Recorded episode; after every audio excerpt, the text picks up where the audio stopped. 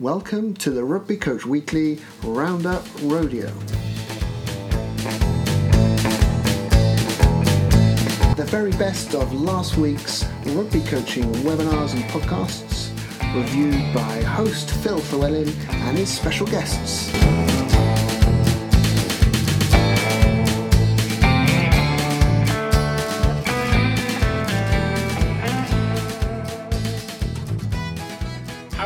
And welcome to the Rugby Coach Weekly Roundup Rodeo. I'm your host, Phil Llewellyn. It's a pleasure to have you with us as we once again explore the world of sports coaching and rugby. Three new coaches join me this week. So, ladies, if you'd like to introduce yourselves, where you're from, and your current role. Hi, I'm Anastasia Long, and I'm currently Director of Rugby at Old Rutlishians Rugby Club in Southwest London. And I'm also a teacher of rugby and games at Trinity School in Croydon.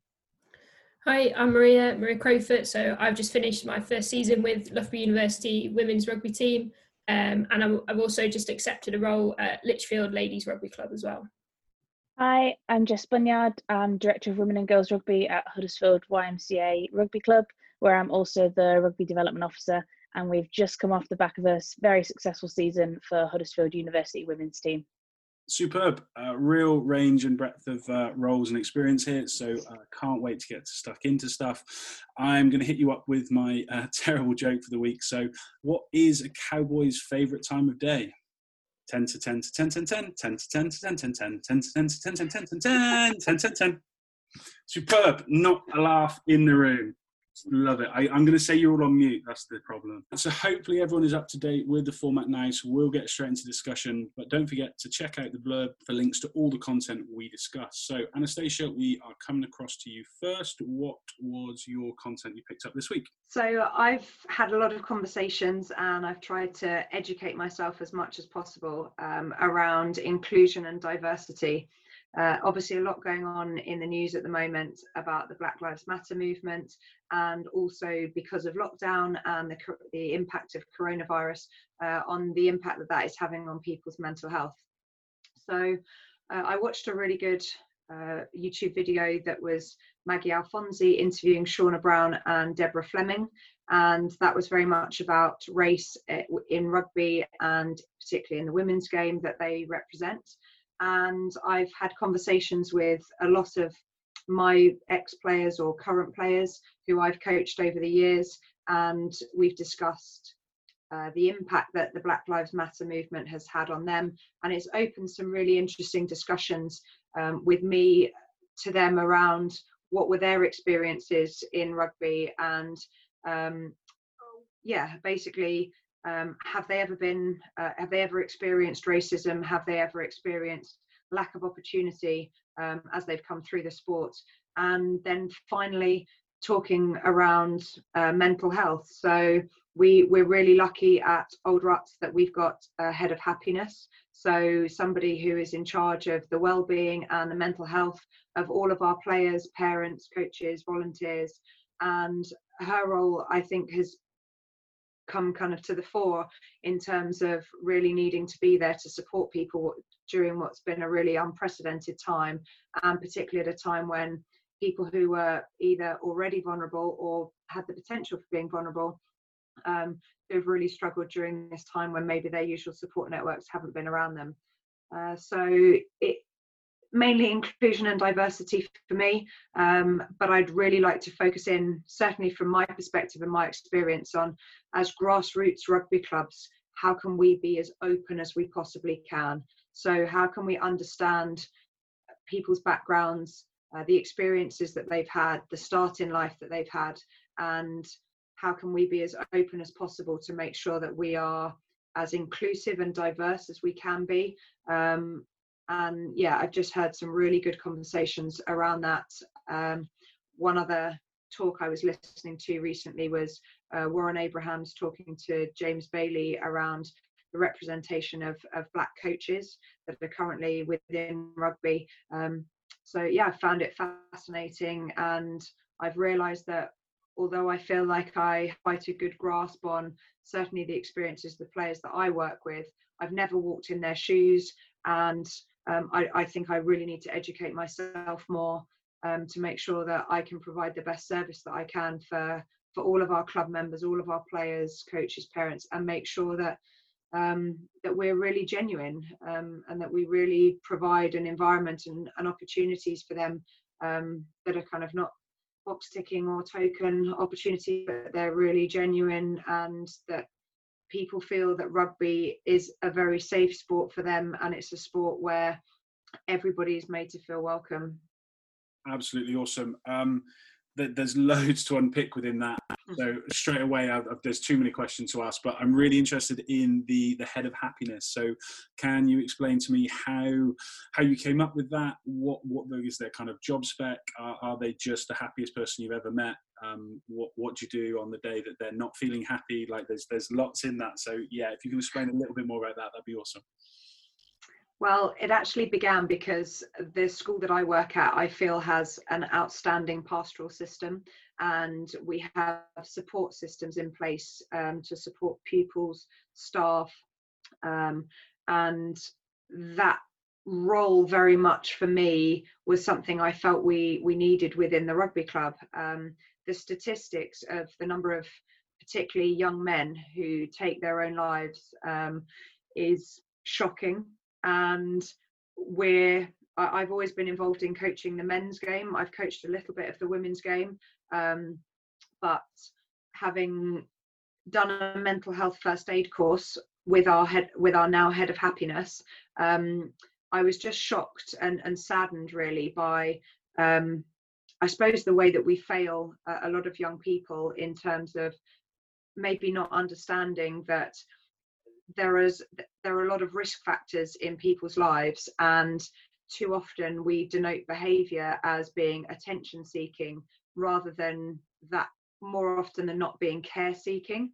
And i wanted to make sure that our rugby club was the first rugby club to be really open and honest in terms of starting to have conversations with players um, about mental health getting them to understand that they can if we're their trusted adults at the rugby club that we're the people that they can come to. And I, and I felt that we really needed a robust system in place. So we employed Claire Jackson who's our head of happiness. Um, she's our lead mental health nurse at school and she's a mental health first aid instructor. So we've run two courses within our club now um, and we've trained parents volunteers team managers coaches heads of section um, to become mental health first aiders. And our, our overall target is to make sure that we've got as many mental health first aiders as you'd have physical first aiders.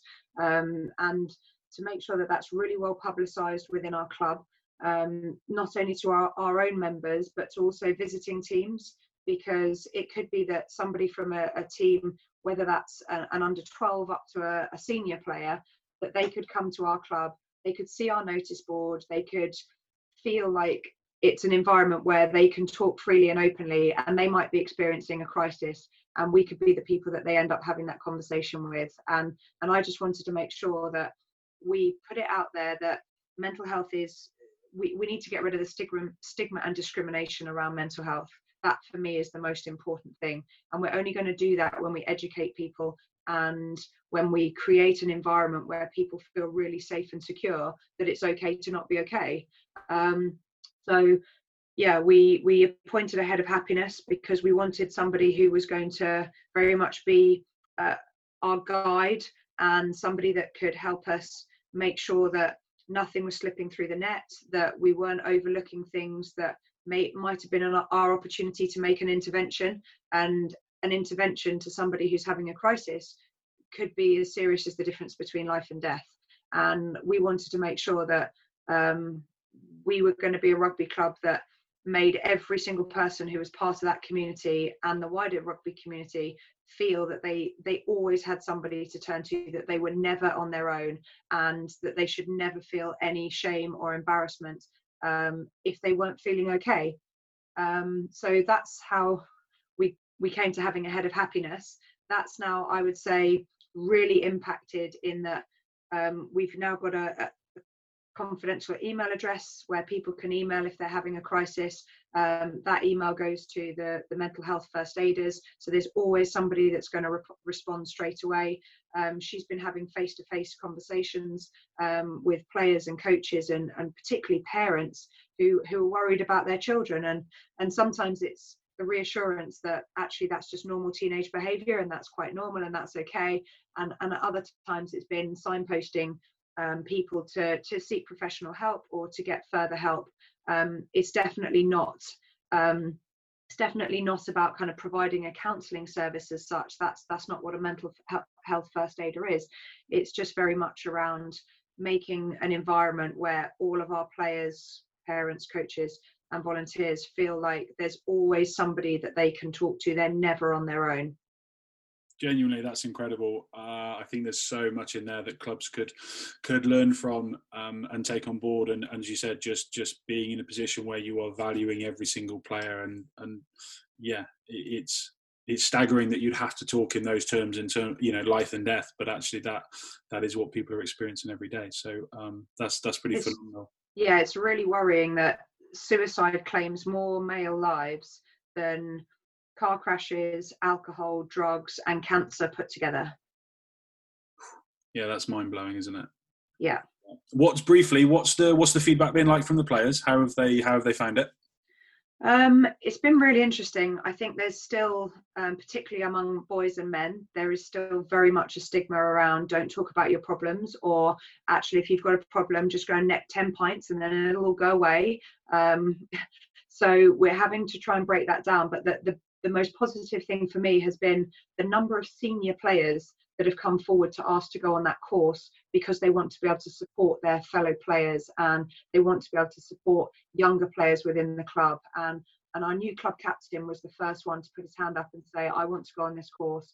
Um, he has stated openly that he wants to become the senior player ambassador. So somebody that players know they can come to and talk about their, their problems with um, and for me that's that's where it starts. It's you, you never we don't want a revolution. We just want um, to create an environment where everybody feels safe and, and happy to talk about any issues that they might be having. And and and that can be a really delicate balance. That can be something that you've got to get everybody's buy-in to because it would only take one person to make one flippant comment.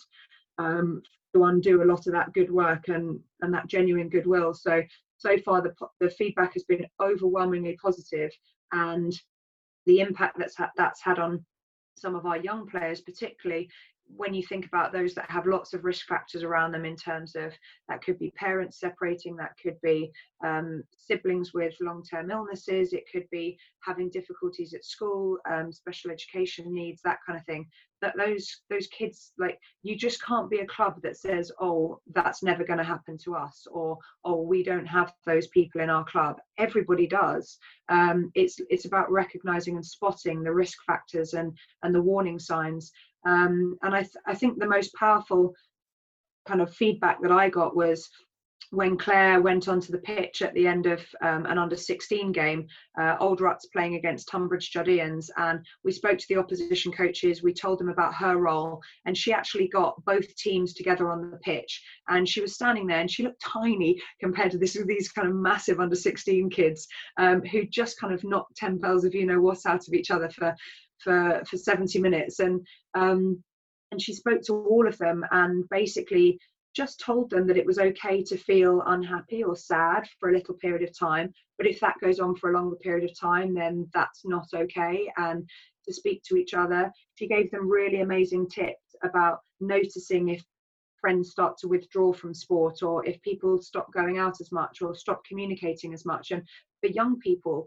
that's so important because she was kind of almost giving them the tools to recognize when their own friends might be struggling and to give them the confidence to to say actually go up to that person and say are you okay? I, have noticed that you're you're not as involved anymore. I've noticed you've not come to training as much. Is everything okay now, how many 16 year old boys would potentially have said that unprompted or to think, oh, well, so and so's a bit withdrawn, so I'll just ignore him because he's probably got stuff going on. And and I, I just found it really useful. And and the feedback from those are under 16 players and the opposition players was just incredible and their parents as well saying what a great service um, that that should be happening more and so what we want to try and do at ruts is is create almost create a blueprint where we can say in a real simple document or in a real simple conversation this is what we're doing and this is how easily you can replicate it because for me i hate it when clubs have a really good idea and then they hide all of the information about it or they want to be really secretive about it. This is something that i want to shout from the rooftops because i think if we can get every club in the country to do this we are going to make a massive impact on on the mental health of young people and and, and older people as well this is for our senior players this is for our parents our coaches this is irrelevant of age it mental health doesn't discriminate on race religion age um, gender it's something that we we all need to be aware of and talk about more 100%. Uh, Jess, Maria, I can see you both scribbling furiously at various stages. Any questions from Anastasia? Yeah, so I had one just in terms of the the name of head of happiness. So um, I know you kind of touched up on it a little bit, but certainly like I've heard of like well-being officers and, and other names for it. Was there a reason kind of behind head of happiness? Um, you can probably credit Russell Earnshaw for that because I was talking to him about the role and and we were talking about you know a very typical director of well-being and something like that and he just went wow head of happiness that's the coolest job in the world and and I just thought oh actually no that is a really cool name. So it it just came about from a conversation with him to be honest. And yeah I, I think the more i thought about it the more i just thought i don't want this to be a stuffy title. I don't want this i don't want somebody to think this is just a role on a committee that we've put in place. Um, this is this is something that kind of has quite an impact as you say. It's the thing that stands out and everyone goes a what? You've got a who? And so that in itself is a conversation starter. So i think that's why we stuck with that in the end yeah, and I think immediately as well, it it asks questions, and you you think, well, that sounds exciting, rather than uh, you know, well-being officer is you know we all know the reasons for having one, and it's they're very similar to head of happiness, but head head of happiness to me is just like. Oh, it's just so exciting. It's like, who is it? Um, you know, as Phil said, are they the happiest person on, on the planet to, to do that? So it just asks more questions, doesn't it? And I suppose removes part of that stigma that you're talking about as well definitely and i want it to be a role that's seen as something positive. So we're not putting this in place because we're reacting to a problem. We're putting this in place because for me prevention is so much better than cure and we want all of our players we want everyone involved in our club to be happy and i think inherently that's what everybody wants in life.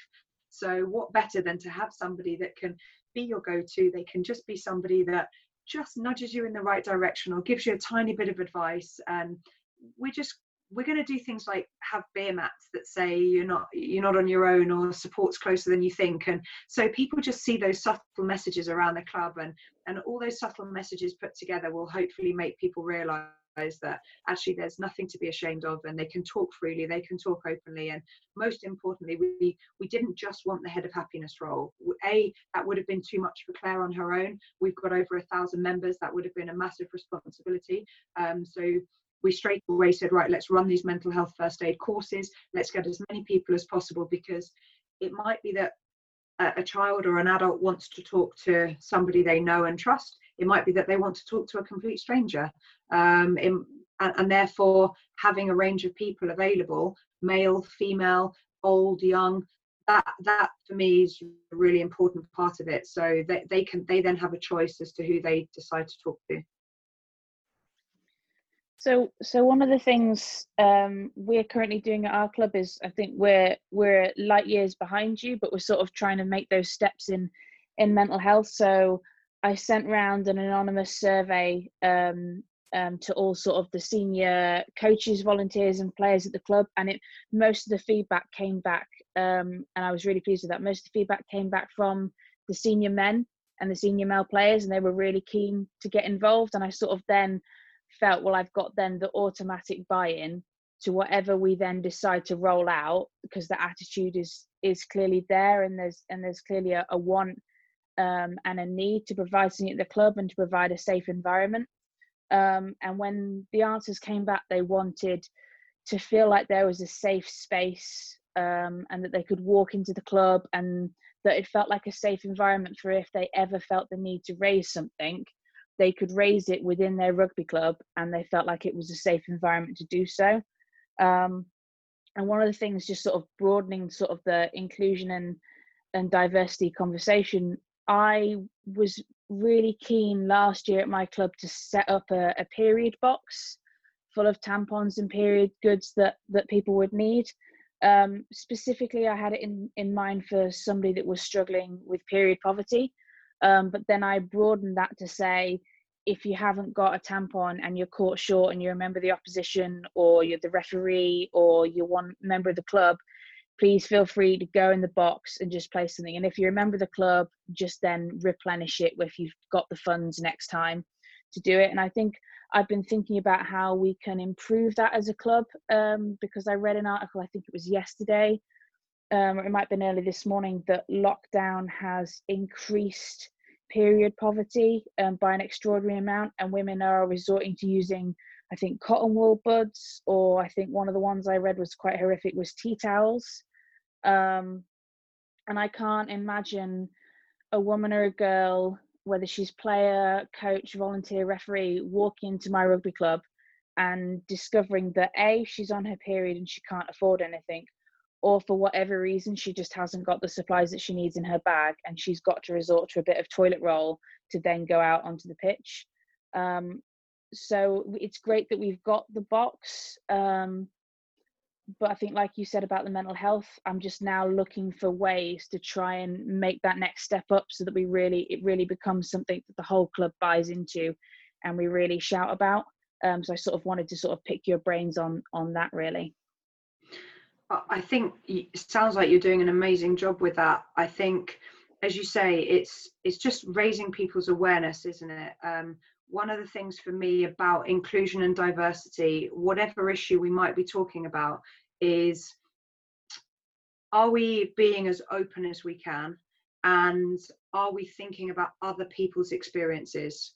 So often we only look at the world through our own eyes, and that can often mean that we we can say things like oh that problem doesn't exist in our club or oh we don't have anybody that has experienced that in our club how how often do we have those conversations with people? How often do we really open ourselves as an organization to say okay we might think as a committee that we're doing things really well. What do what do people say about us? So you having an anonymous survey is fantastic because that is your way of gaining other people's insight. And for me the best way um, to be genuine is to challenge things. So challenge the way you do things. This as soon as you stop challenging things you're ex- you're basically trying to say to yourself that everything you do is perfect.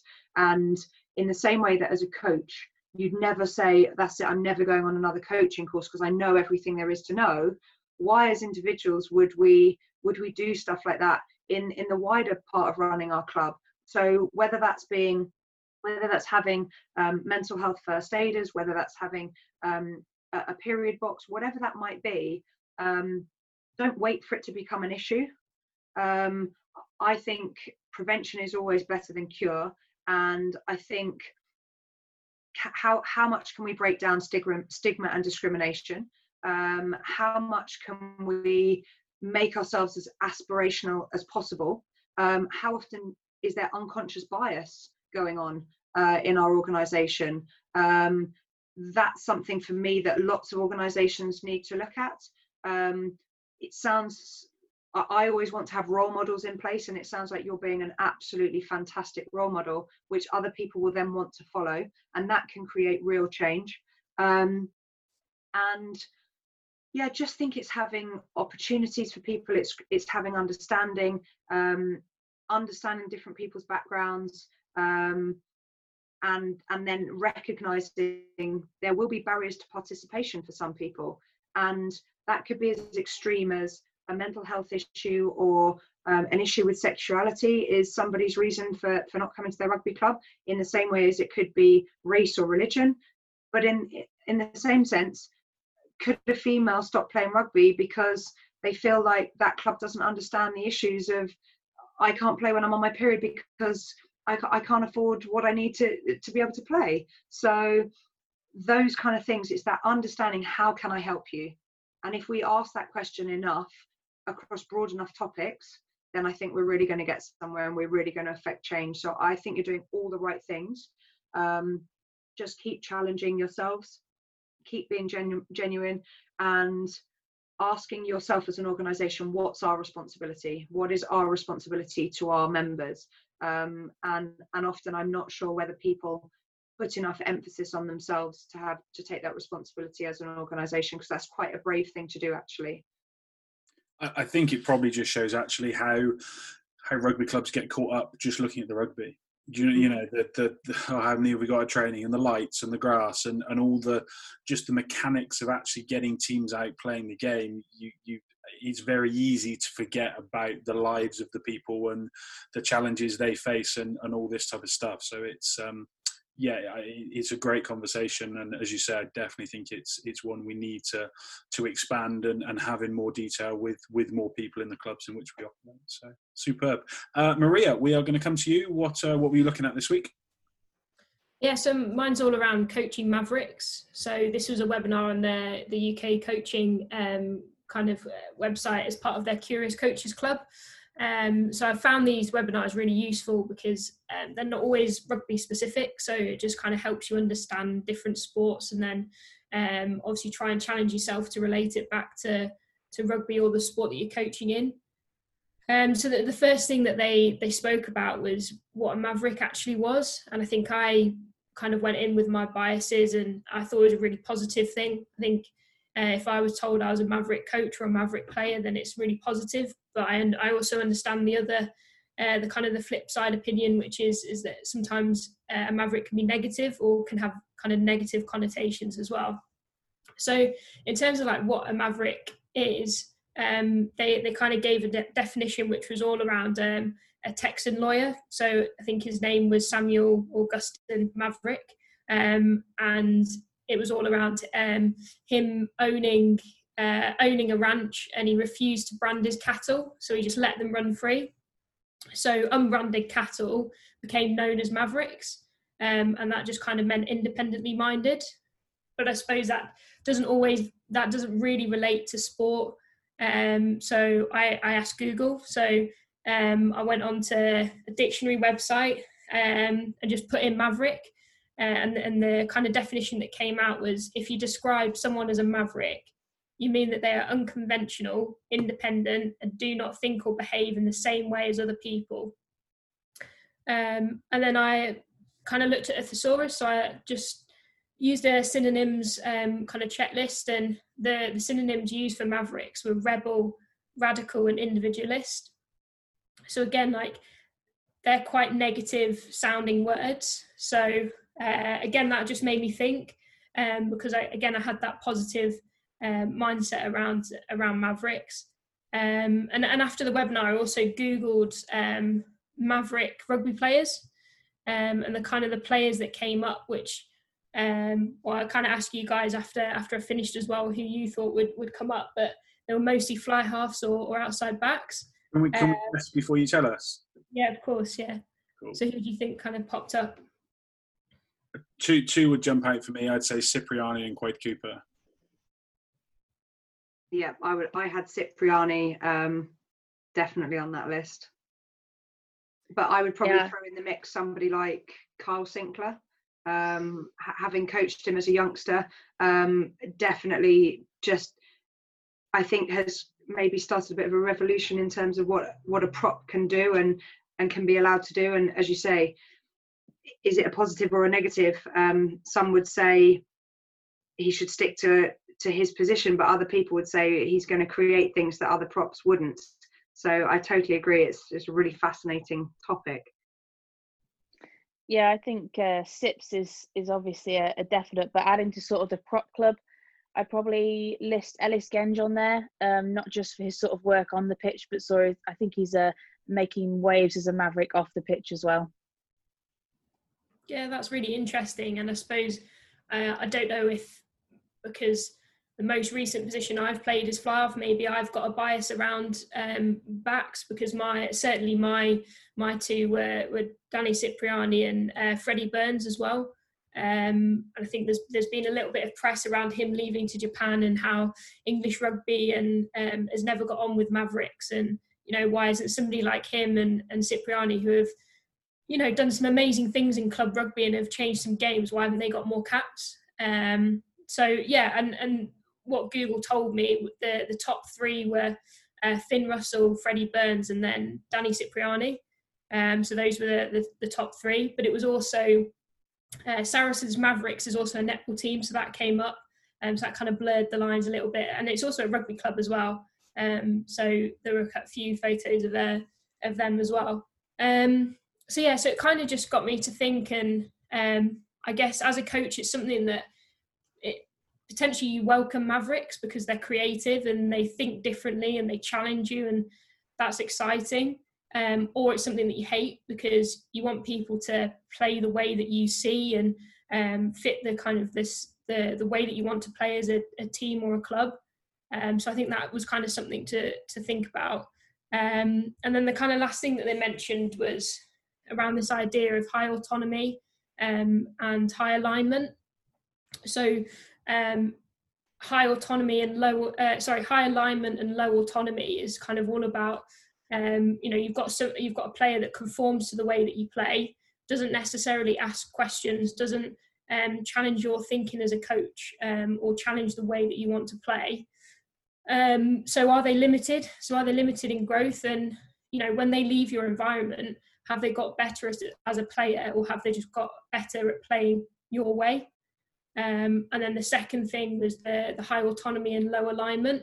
So potentially, what a maverick is is you know somebody that that played a really exciting way is potentially got a bigger ego is is really confident in their own ability but has low alignment to your team so you know do they break boundaries do they um, do they conform to the way that you play or do they have a different interpretation um, so it was a really interesting webinar and i definitely encourage uh, anyone that's that feels like they've got a maverick in their club to listen to because it really kind of helped me think about um, what my boundaries are when coaching a Maverick. Um, and also it made me think whether I was a, a Maverick coach as well, uh, and if I was a Maverick player. So um, it was really, really good um, webinar and definitely something that, that's transferable to rugby.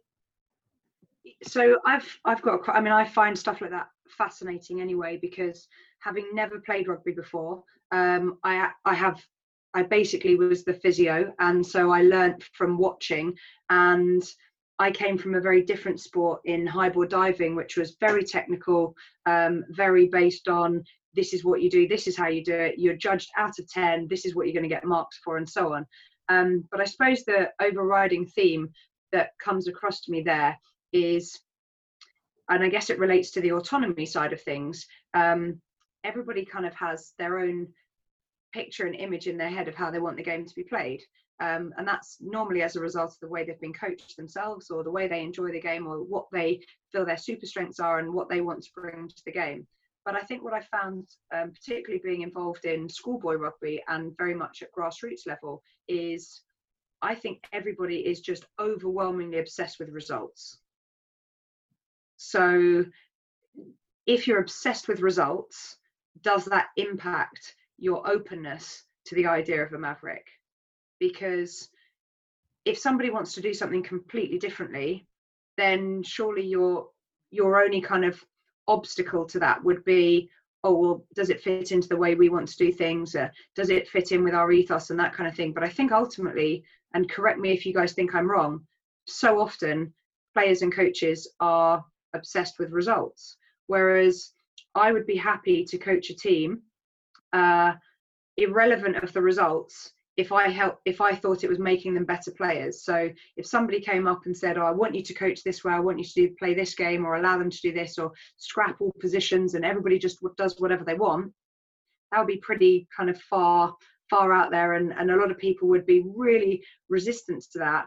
But are they just resistant to it because they're not sure of the impact that it's going to have on their results, or they're not sure whether people are going to leave their club because they're scared of it? Is is it that kind of unknown that that frightens them?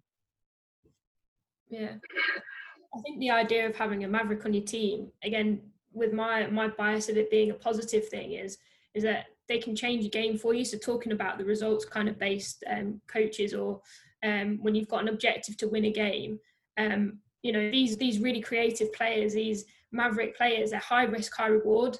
They what they could do on a pitch is win you the game, but the same action could also lose you the game. So it's whether you're willing to take that risk, I suppose, as a coach. And and I think I think the other thing to to think about is just to understand what their their point of view. So understand why they're making those decisions. Try and understand what they're seeing, um, because you might be missing something. And I think that's that you know. I think that's really key in terms of just having those conversations and being curious about how they see the game um, and kind of see what you can take away from their learnings. Yeah, and I think sometimes it's difficult, isn't it? Because if you have a maverick in your team, then do you rely on everybody else understanding or kind of anticipating what that maverick's going to do, or do you put the emphasis on that maverick to say, actually, you can do whatever you want, um, but try and communicate it so that everyone else knows what you're going to do? Um, or do you try and get them to share their experiences so that you potentially create more mavericks? Um, i mean I, I, definitely think of a maverick as a pos- as a positive thing. Um, for me if i could coach a team full of mavericks and have other coaches that are mavericks that would be my kind of ideal.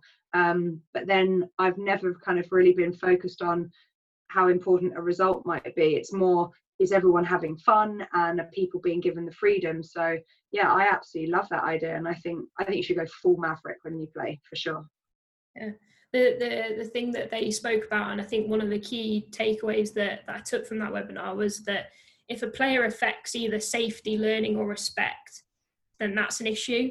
But if they don't do that then they're not doing anything wrong. And you know any player that's all they want. So they want to learn they want to have respect from their teammates and obviously they need to be working within a safe environment. So as long as a player isn't affecting any of those three things um, then i think as you say it's great to have uh, as many creative players as possible uh, and how we can support them is i guess another question.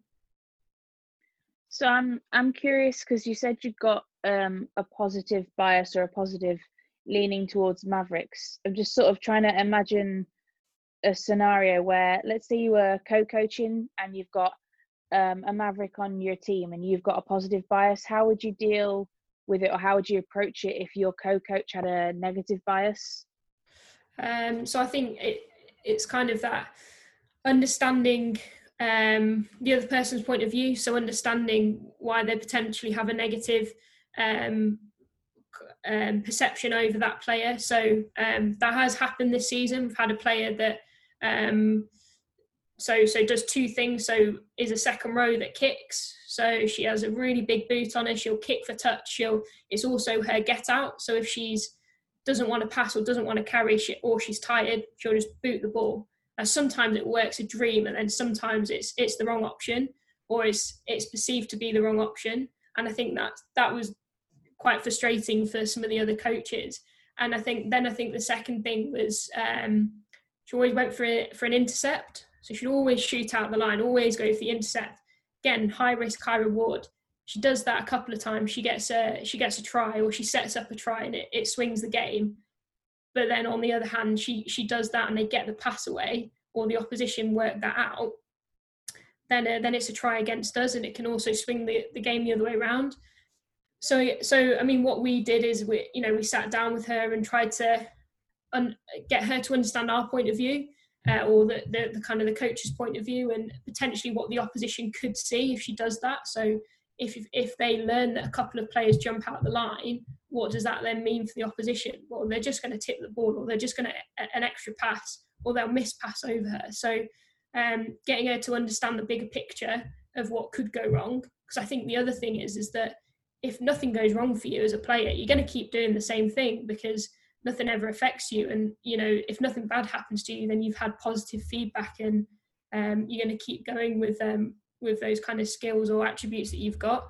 Um, and then the second thing is is turn that turn that into the reason why we select you. So your second row that can kick that's that's brilliant. And the distance that you get um, especially in the women's game that's that's brilliant. So keep that as one of your strengths. Work on it. Work with us in terms of your decision making and, and when to kick. Um, and then um, you know, and just be kind of more creative with them that way. So I think use it, getting them to understand that it can be a strength of theirs, and you know, creativity or being a maverick is often why you pick that player as well.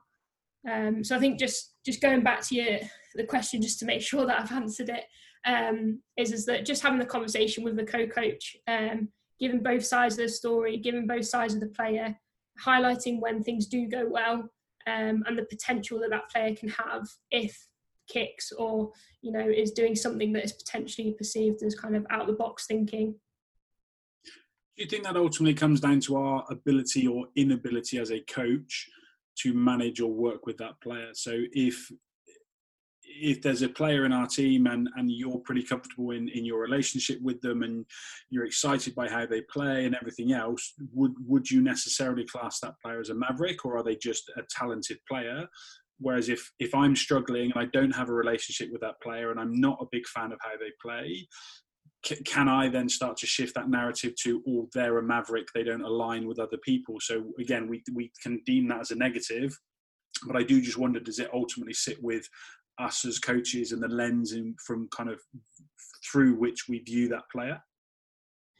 Yeah, and I think that was one of the the things that I reflected on from the the webinar is is that is there a difference between just being a creative player and being a maverick? Because I think maverick maverick is more than that. I think they challenge not only so we've talked a lot about on pitch actions, but they also challenge the off the pitch um, actions. So you know behaviours of the club, culture. Um, you know, does that go into gym and, and S and C kind of things, their nutrition, their kind of lifestyle? I think all of all of that kind of goes into being a maverick. So it's not just being a creative player.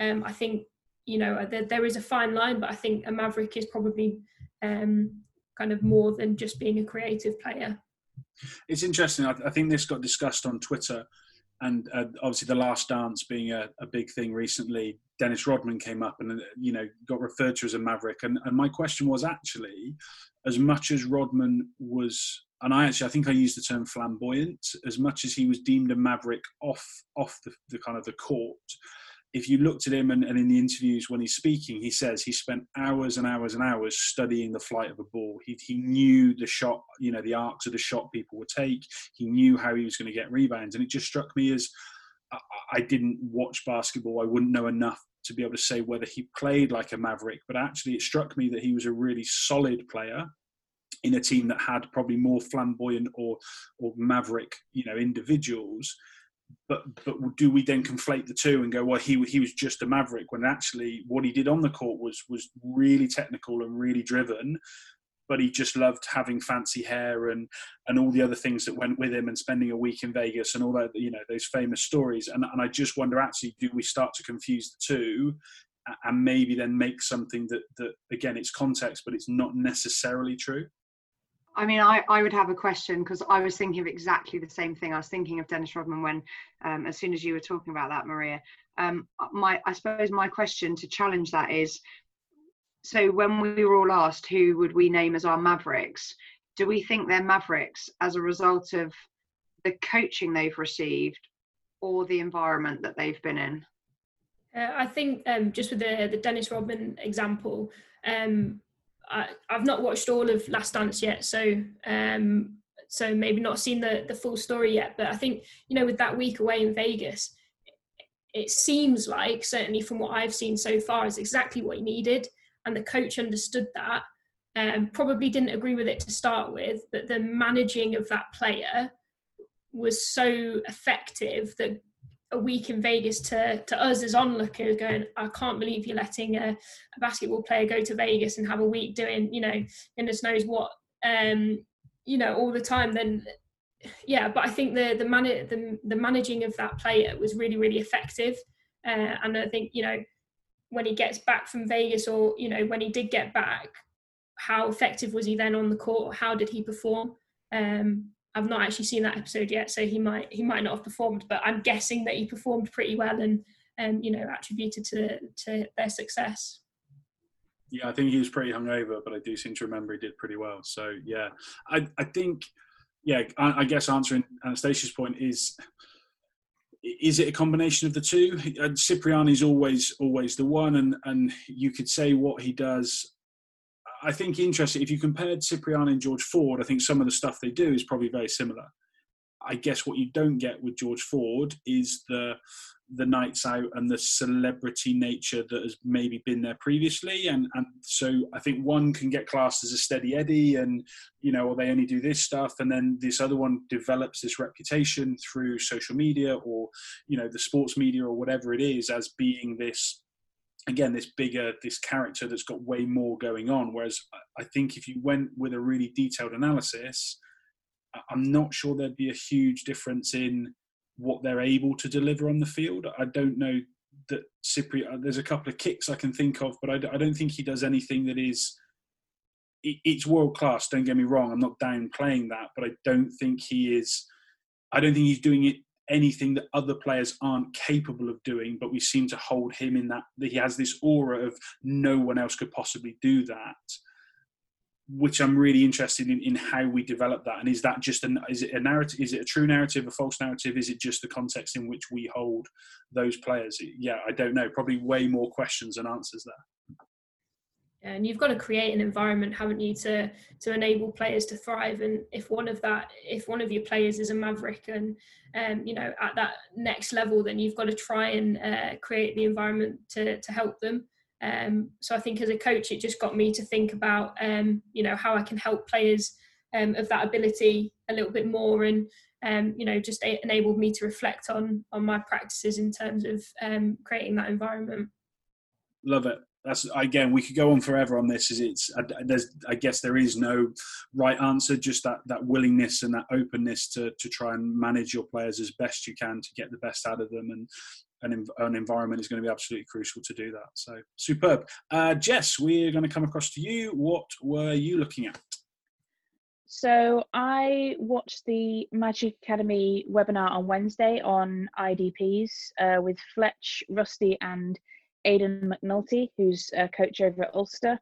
Um, and I wanted to pick this one because I have binge watched as many webinars and I've done as many e-learning courses from the RFU as you can uh, possibly do during lockdown because um, otherwise I'd go mad. So I've been a real sort of student of, of learning and upskilling myself, but I don't think I've learned how to learn properly or apply that through my IDP. Um, so in previous sort of iterations of my IDP, it's been very static. It's been on a notepad and then the notepad or the piece of paper has just got lost or forgotten or borrowed at the bottom of my rucksack or and it's gone and I've never really revisited it. I've just sort of like checkpoint done. I've written my IDP and now I can get on with the actual stuff of setting the cones out and coaching people and you know doing the practicalities of, of the job.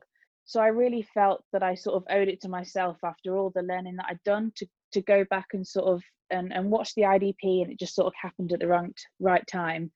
Um, and to watch this webinar and sort of one of the first questions uh, that was asked was they sort of picked the IDP as sort of their next focus as the Magic Academy because they wanted to sort of ask the question of how do we gamify an IDP. So obviously the Magic Academy guys are all about gamification. Um, and how that can be a real area of learning for players. Um, but actually, can we gamify an IDP and make it not just a learning point for players? Um, because as coaches, we probably focus a lot of time on player IDPs and not enough time on our own. But equally, how can we gamify a coach's IDP and really make it a, a fluid thing rather than just something that's static? Um, and I don't really have an answer to that yet. I, I think Rusty came up with one that you could put into practice on a coaching session that had some levels to it. Um, so I think level one was sort of asking players how could you best interact with them, and each level sort of slowly went up until you went into boss level, which I think was on the car ride on the way home, only having sort of positive responses from yourself and not just immediately resorting to sort of negative feedback in your own brain. And I so I don't immediately sort of have an answer to that, but what sort of struck me was actually how when they presented their IDPs, it was filled with color and filled with pictures and possibly just filled with a lot more possibilities than than just sort of writing it down on a notepad as I had been doing.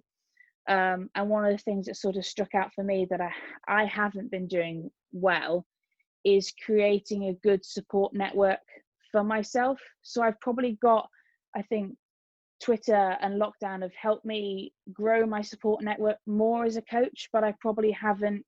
I've probably done like a little bit of an instant reach out and then think again, like the IDP job done. I've reached out to somebody, I've got a support network, I can just leave it there instead of again making the conversation a little bit more fluid and a little bit reactive.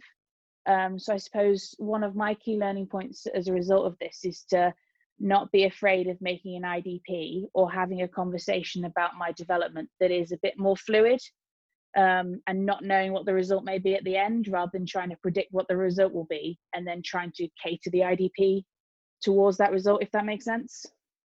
How, how often um, do you video yourself coaching and is that something that you've done previously? So it's not something that I have done. I think they've videoed me coaching during match days as just part of their match day footage, but at the moment we don't have access or I currently don't have access to to the tech to do it. It's one of the things I'm trying to get sorted for myself this season because aside from hating the fact that you know everybody hates their own voice, um, I predict that I probably say the wrong things or can improve on the things that I say. I probably say unlucky a lot more than I ought to.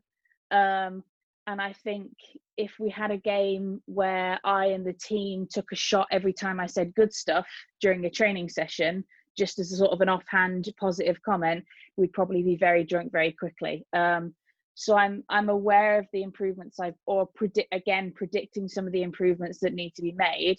Um, but I know it's an opportunity that I that I need to do, even if it's just a phone and maybe I just record the audio as I'm walking around and, and have that as an alternative, but I know it's something I need to do. Yeah, I found it really kind of probably one of the most profound things um, as part of my level three was you have to video yourself doing these sessions and and I was so blissfully unaware of half of the things that I was saying while I was coaching and um, I think having a mentor is really important. So having somebody that's that you really trust um, whose opinion you kind of really value and, and appreciate and and feel is going to move you in the right direction um, but then i guess it goes back to maria's point doesn't it? Is i suppose how maverick do you want to be? Um, and within your idp um, yeah ha- how much do you want to conform? How much are you constricted by the environment that you're in? Um, and actually where do you get your maximum enjoyment from? And use your gamification to to just increase your, your levels of potential enjoyment or the potential enjoyment of your players based on what you decide to do as a coach. Um, so c- could you i suppose could we maybe marry the two topics up in terms of yeah maverick idps and a bit of gamification around yeah how rogue can we go um, and it still look like rugby? Jess how much do you, do you kind of share the idps you've done to date how much do you share that with your co-coaches and and the people kind of in that immediate support network or, or even the players so they're actually having those conversations back to you? You know as coaches i think we always look at it as a it's a two-way process. We're going to ask players what they think and then we're going to give them our thoughts as well. But actually how often do we flip that and go well these are my work ons as a coach. I need you guys to be reviewing me and then you're going to tell me and then i'm going to offer you know that feedback again on on myself based on your comments so i always think that's an interesting element of of kind of making that idp a uh, tangible. I think when it lives on paper, it's really difficult. Actually, it becomes a living thing if you're constantly talking about it because the players are engaged or your other coaches are engaged in that feedback process every session almost. Yes, yeah, so I've I've made some steps towards the end of last season. So my IDP is shared with with one of my co-coaches, um, and it's also shared with my local CRC, who I do some co-coaching with in schools with. Um, and they've both been really supportive towards development. I've also have reached out to some players and asked feedback, but I probably have asked the players where I, I know their answers are going to be positive, um, and probably haven't really pushed myself. I'm, I imagine like most of us at one point during our journey haven't pushed myself towards those players where I'm like, oh, I'm unsure what they're going to say to me, or I know this is going to be negative because I know I haven't like hit them at the points they needed to be at the training session today, um, so I probably haven't. I've probably gone fifty percent of where I feel I need to be, um, and I've not made that complete leap. And I think it's just a question of just, um, again, not predicting what the outcome's going to be, and just sort of leaping into the unknown, um, which is, um, you know, um, scary. But I think uh, I sort of need to need to flip it on the head. I think, like most of us do in our in our development, and and just sort of take the leap into the unknown with excitement. And that's interesting, isn't it? Do do we consider as coaches? Potentially how you're feeling there in saying that it's scary that when we offer feedback and sit down with players they're genuinely thinking the same thing. And and that that's something I, I, I really struggle to that empathy bit to be sat in their shoes going would i be comfortable and happy with what phil's sat there talking to me about now? How would that make me feel? I, I, it's just kind of automatic as a coach but uh, yeah it's a great point about how how we might flip that round.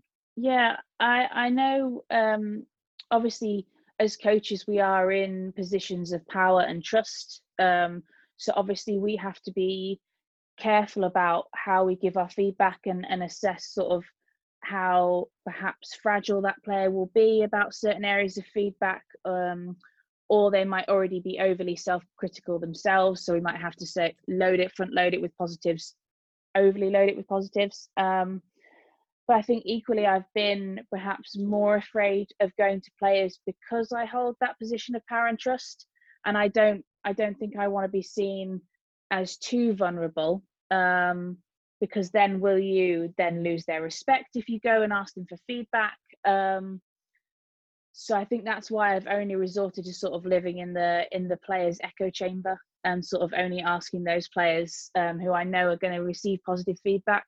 I think towards the latter end of this season, February, I did have some difficult conversations with players around their expectations of training. Um, didn't meet up with sort of the standard that they wanted, um, or didn't always meet up. They wanted to do something different. And I think having that difficult conversation with them made me realize that it wasn't what I was doing, but it was the way I was communicating what I was doing to them. So they didn't fully understand the purpose of it.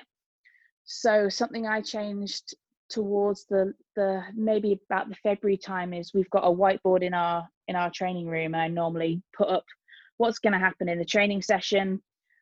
Um, this is what it's going to look like, and then some positive comments, and then normally some dates, key info they need to remember um, because they're a bunch of students, so their brains are, are somewhat uh, somewhat chaos. So I put up some dates for them. Um, and after that difficult conversation, I looked back and I reflected on how I was communicating the session and could I communicate it more effectively.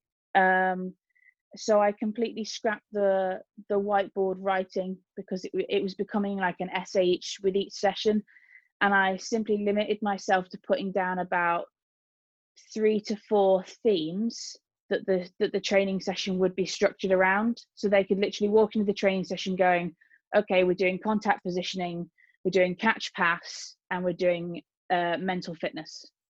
And then they know immediately what the key work ons are of the session, and it made it far more digestible. And as soon as I did that, I was hitting their expectations and what they wanted from the session. Um, and it wasn't getting lost in sort of player coach jargon and just a bit of miscommunication. Love that. You, you mentioned about um, vulnerability and losing their respect. Do, do you think there's a, the opportunity that actually showing more vulnerability may gain you more respect if that's not something that necessarily they, they've seen too much of from you so far?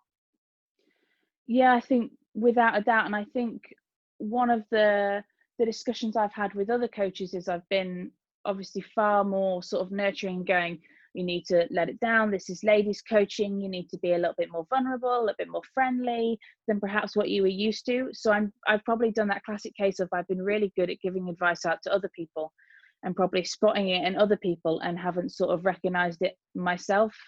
Um, and I suppose when I started my coaching journey a few years ago, um, and that sort of transition from player to coach, I had very strict expectations of what a coach should be based on previous coaching. Um, and I, I think like everyone who's sort of transitioning from player to coach, I thought I had to pigeonhole myself into that mold. Um, this is what a coach is, and this is how a coach should act. Um, and then slowly through my development, sort of realized that breaking out of the mold and actually what I how I coach and, and how I want to coach is sort of completely different to to what I experienced. That's that's it. And I wonder whether you do, do you just take that forward and and see how far you can you can kind of take that diversification of of the coaching process and maybe that's where you look for a mentor or somebody to that, that's very different to the mold that you saw coaching in that actually can can kind of broaden that horizon that would be that would be an awesome journey to go on yeah it would. I'm very much don't want to be aligned with the old school model if you like. So so if i was to to set myself we discussed in the webinar and i and i popped a question up about sort of if you could sort of imagine an idp from the past of your past coaching development and an idp from your sort of future coaching development what would they look like? And i think my past idps would look very structured that also that old coaching school model. And i think sort of future wise it looks maybe to, to steal the buzzword of the night buzz phrase maverick coaching or it's creative coaching and i don't think i've embraced that side enough. Um, i have two art degrees so i've got a creative bone in my body. I know how to to react and adapt and to explore things creatively and i've probably just parked it and, and ought to let that filter through a little bit more. So i think uh, I might paint or make a sound sculpture out of my next IDP, make it into an artwork. That'd be pretty cool. That would be very cool. Well, definitely, uh, definitely throw that out there once you've uh, you've, you played around with that a little bit. Super. You're such a maverick. Love it. Okay, um, we will now just do a quick rundown. Have you guys uh, got any thoughts or anything you're looking at next week, content-wise, that uh, that caught your eye and you're you've already signed up to or anything like that? So, uh, Maria, we will come to you first.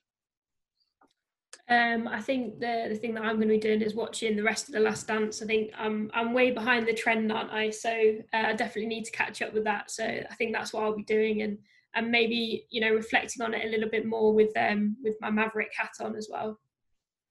Love it, great stuff. It, it's seriously worth it. So yeah, enjoy that. Uh, Anastasia, anything that you uh, that you're signed up to or you're looking at next week? Uh, yeah, so a couple of things from me. One is that I really want to look at. Um, I watched a film the other night. Um, I can't remember what it's called, but it was about these three guys that climbed a mountain in Chile. Um, one of them stayed at the base camp. Um, two of them went up the mountain, and as they succeeded in climbing the mountain, as they came back down, one of them fell into a massive, um, like it was part of a glacier. He fell into this massive crevasse, and he was rope he was attached by rope to the other guy and the other guy knew that he'd either be pulled in with him or was going to have to cut him off.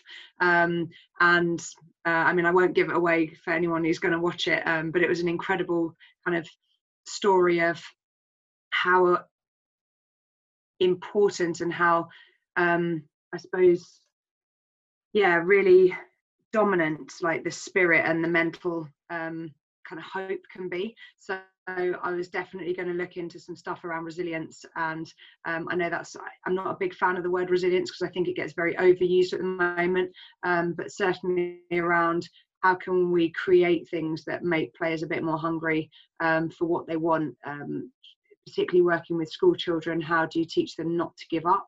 Um, and then a really rogue one that I want to look more into. Um, I, I, saw it on some of the analysis of the Super Rugby um, that they're now talking about how many plays off nine, how many plays off 10, and how many plays off 15 were there. So, really looking around kind of the language that we use as coaches, and maybe to, going back to what Maria touched on in terms of Mavericks, is do do players kind of have a, that unconscious bias of what they're supposed to do based on the, the, name of their position or where they play on the pitch. And as coaches can we change that so that the game looks different because we're not maybe pigeonholing them as much?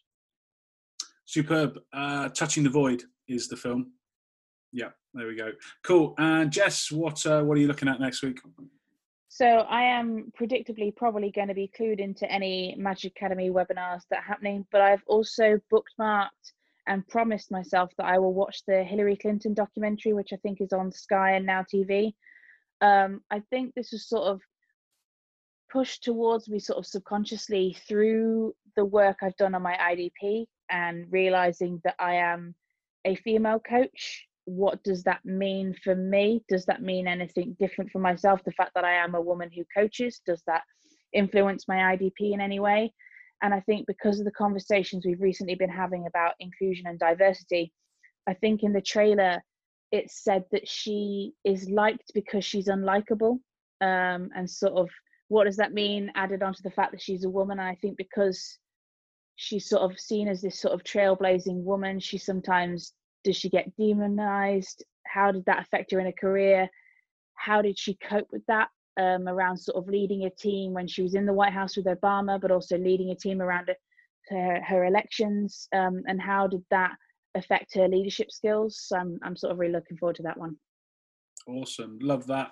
Uh, I've got one. So it's called the Swan Cast. So it's uh, a couple of guys down at the Royal Artillery Club um, and they had a conversation with David Sharkey. So um, he's done quite a lot around storytelling and narratives and, and things within uh, within coaching. So that uh, that will definitely be one to, to pick up on. Is he um, he's a very switched on guy. I've had a couple of conversations with him, and he's got a couple of blog posts around that. So if you're looking for for info on narrative and storytelling within coaching, then that is the place to go for this week. Superb. Uh, right, I will round up the roundup. Uh, we hope you found it useful. Thank you to my three guests for their superb insights. Links to all the content discussed will be shared in the podcast blurb. Please subscribe, like, and share. And as we ride off into the sunset, I'd like to wish you all the best. Stay safe and go well.